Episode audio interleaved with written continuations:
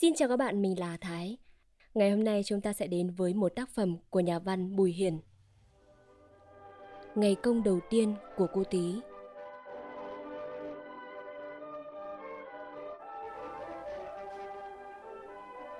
Thường mỗi tối, gà vừa lên chuồng được một lát là cô Tí cũng leo ngay lên giường đánh giấc.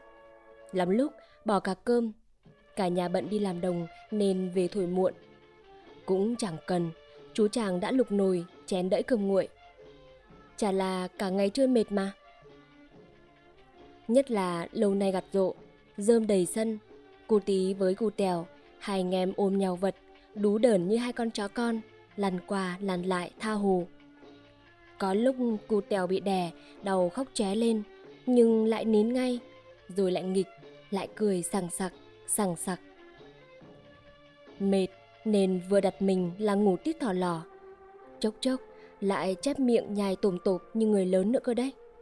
Trung quanh ai muốn làm gì thì làm, mặc. Ban quản trị hợp tác xã đến nhà bố cu tí bàn họp công việc. Các ông các bà ấy ngồi ngay giường cu tí, phát biểu cứ oang oang. Mấy hôm nay vào vụ cấy, các bà mang về những dư luận thắc mắc quanh cái chuyện cấy dày, cấy mỏng, kêu là tốn mạ, thiếu nhân công, vân vân. Các ông, ông thì chậm rãi phân tích đưa lý lẽ, có ông lại nổi cáo. Căn nhà nhỏ náo cả lên. Mặc ai thảo luận cứ thảo luận, ai gắt cứ gắt, cù tí ngủ cứ ngủ, ngon lành. Tờ mở đất, trong nhà còn tối om, cù tí đã thức giấc. Chú chàng giúp đầu vào nách bố cho ấm. Buồn tình, chú chàng nói chuyện một mình, chỉ thì thầm ra hơi chứ không thành tiếng. Chuyện gì chẳng ai nghe rõ. Chắc cũng chẳng ngoài cái chuyện hôm qua U đi chợ mua bánh đúc. Con gà mái đen nhà ta ấp nở được 12 con. Chợt bố gãi nách, chắc là bố nhột. Bố cũng đã thức giấc. Cô tí cựa mình, có tiếng bố bảo. Hôm nay cô tí đi chăn nghé để chị Miễu đi cấy nhá. Ừ, Tiếng phản ứng bật ra tức thì. U ngủ trong buồng với cái tèo, nói vội ra, giọng còn ngáy ngủ. Mày xem thằng cu cát kia kìa, nó chỉ nhìn hơn mày một tí, mà nó chăn con trâu mộng tướng, hôm nào cũng no cành ra. Im lặng một lát khá lâu, chuyện này chắc đến đây là xong. Cô tí cố nằm in thìn thít, không nhúc nhích. Nhưng tiếng bố lại cất lên. Chăn ngoài bãi vui lắm, Tha hồ mà xem cano ngoài sông, nó chạy phanh phạch phanh phạch, thuyền nhiều lắm. Một tí, bố nói thêm, người làm ngoài đồng cũng đông, vui lắm. Cô tí nằm im, không có ý kiến gì. Một lát, bố lại bảo. Lát nữa, dắt nghé ra chỗ ngã ba, rồi gọi thằng cu các, nó đi cùng với nhá. Vâng, Tiếng bâng tự dưng buột ra, nhưng còn ngập ngừng như bị gãy đôi. U lại nói vội ra tiếp lời bố. Ra đến bãi thì nhờ chúng nó quấn rợ và cổ nghe cho, nghe không? Cú tí lại vâng một tiếng nữa, lần này có gọn hơn một tí. Chắc là chú chàng đang nghĩ ghê lắm đấy. Từ khi biết đi, biết chạy đến giờ, nó có hề phải mó tay vào công việc gì đâu. Chỉ có thỉnh thoảng Bố sai đi lấy cái điếu cày hoặc ô đi chợ giao cho ở nhà phải xua gà, đừng để nó vào buồng mổ thóc. Nhưng chưa biết chừng, tí ta cũng chẳng có suy nghĩ quái gì đâu. Chừng cớ là vừa chợt thấy ánh lửa hồng hồng chiếu bập bùng lên cánh cửa mở hé. Chú chàng lồm ngồm bó ngay dậy, đi qua con sân còn tối mờ mờ, chạy thẳng xuống bếp. À, đúng rồi, thích quá. Hôm nay nhà ta thổi cơm nếp, Chú chàng xà ngay xuống cạnh anh Nhỡ, giúp một tay đôn bếp. Lúc dọn ăn, anh Nhỡ trêu. À, hôm nay cô tí phải đi chăn nghé. Cô tí cầm ngửa nắm cơm nếp trong lòng bàn tay, giơ lên ngang vai. Đây là phần đã chia rồi, nên còn nhùng nhỉnh chưa nỡ ăn. Hách mặt, buông một tiếng. Kệ. Cái miễu cũng đùa em. Nghé ăn không no, chưa về không cho cô tí ăn cơm. Kệ. Kệ mà được à? Kệ. Bố can thiệp. Thôi, đừng trêu em. cô tí ăn chóng mà đi, sắp kẻng rồi đấy.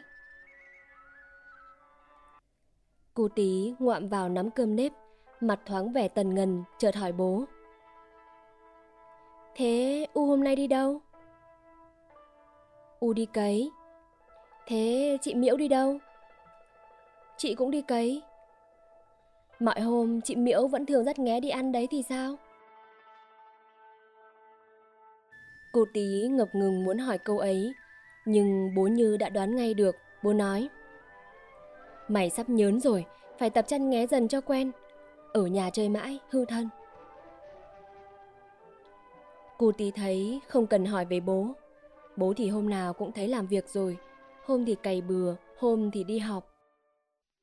Thế anh nhỡ thì làm gì hả? Hỏi thế, rồi trông ra cầu lúa chất cao ngoài sân. Cô tí tự trả lời lấy. Đập lúa hả? Ừ, sáng anh còn phải đi học, chiều về đập lúa. U cũng thẽ thọt. Cụ tí gắng chăn nghé vài hôm để chị miễu ra cấy bãi. Không có, cấy không kịp, lấy thóc đâu cho cụ tí ăn. U lại nói tiếp.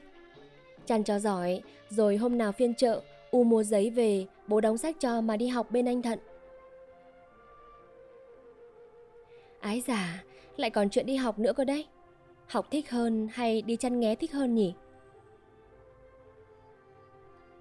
Thôi, cái gì là một cái thôi. Thế thằng Các nó vừa chăn trâu vừa đi học đấy thì sao? Nó đánh vần rồi nó đọc, chữ trong sách tròn tròn, bé bé cứ như hạt đỗ xanh ấy, mà nó đọc thành chuyện bác Hồ này, chuyện gặt lúa này, hay thật. Cô tí không hỏi gì nữa, chả biết vì đã hết thắc mắc hay là vì đang bận gặm mấy hạt nếp dính ở ngón tay. Chợt có tiếng kèn, cái tiếng lành cành ấy hàng ngày cô tí đã quen tai lắm rồi, không chú ý nữa, vậy mà hôm nay làm cô tí vảnh tai. Cô tí thấy U chạy vội đi soạn quang gánh, chị Miễu thì vừa quấn xà cạp vừa hỏi gần như gắt. Cái nón tai vật vừa ở đây đâu mất rồi? Cứ như là gắt với cô tí ấy. Chả là sẵn cô tí đứng cạnh đấy mà. Thế có tức không? Trong tay cô tí còn nắm cơm nếp bằng quả trứng vịt. Tự dừng cụt tí bỏ tọt nắm cơm vào túi áo, phủi phủi tay, tiến ra phía chuồng trâu gọi. U ơi, dắt nghé ra đi. Giọng bé cố dướn lên, chắc gọn gớm. Bố ở trong nhà nói vọng ra. Hãng gượm, để bố buộc cho cái quai nón đã. Bố mang cái nón nhỏ ra đội lên đầu cho cô tí, rồi mở gióng dắt nghé ra. Bố nhắc lại lời dặn. Ra rồi bảo nó quấn dợ lên cổ nghé hộ cho. Mà nhớ trông, đừng để nghé ăn mạ đấy. Vâng. Cô tí cầm rợ kéo, cái rợ vướng vào một cọc tre. Cô tí cố lôi, còn nghé cứ đâm chúi mõm xuống. Cô tí thoát bụng lôi, quần tụt xuống gần đến bẹn. Bố vội cúi gỡ rợ. Cụ tí vừa kéo quần, vừa dắt nghé ra khỏi cổng. Ra đến ngã ba, Cô tí dừng lại, gọi thằng Các. Gọi hai ba tiếng cũng chẳng thấy thưa. Cô tí đứng chờ. Phía cổng làng, các xã viên kéo ra ùn ùn. Người quang gánh, người vác cày bừa giống trâu đi. Gớm, họ kéo đi hàng dài, đồng thật. Mọi người vừa đi vừa nói chuyện, pha trò, gọi nhau ơi ới. Cô tí nhìn theo. Có ai nhận ra cô tí, cất tiếng gọi. Mọi người quay nhìn, cười vang, đua nhau gọi cô tí. Đi đi thôi, đợi gì nữa? Nhanh lên, ông nông rân. Cô tí xấu hổ quay đi, hơi hách mặt lên trời. Chúng miệng cười lòn lẻn. Phút chốc, họ đã đi xa, khuất sau miếu, chỉ còn lại tiếng cười đùa vẳng lại.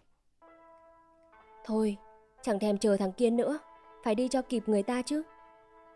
Cô tí dắt nghé men theo bờ ruộng. Cái bóng dáng lũn cũn thấp tròn, úp cái nón tuy bé nhưng cũng còn quá to đối với người, trông như cây nấm. Còn nghé ngoan ngoãn theo sau, bước đi lon tròn trên bờ ruộng bấp mô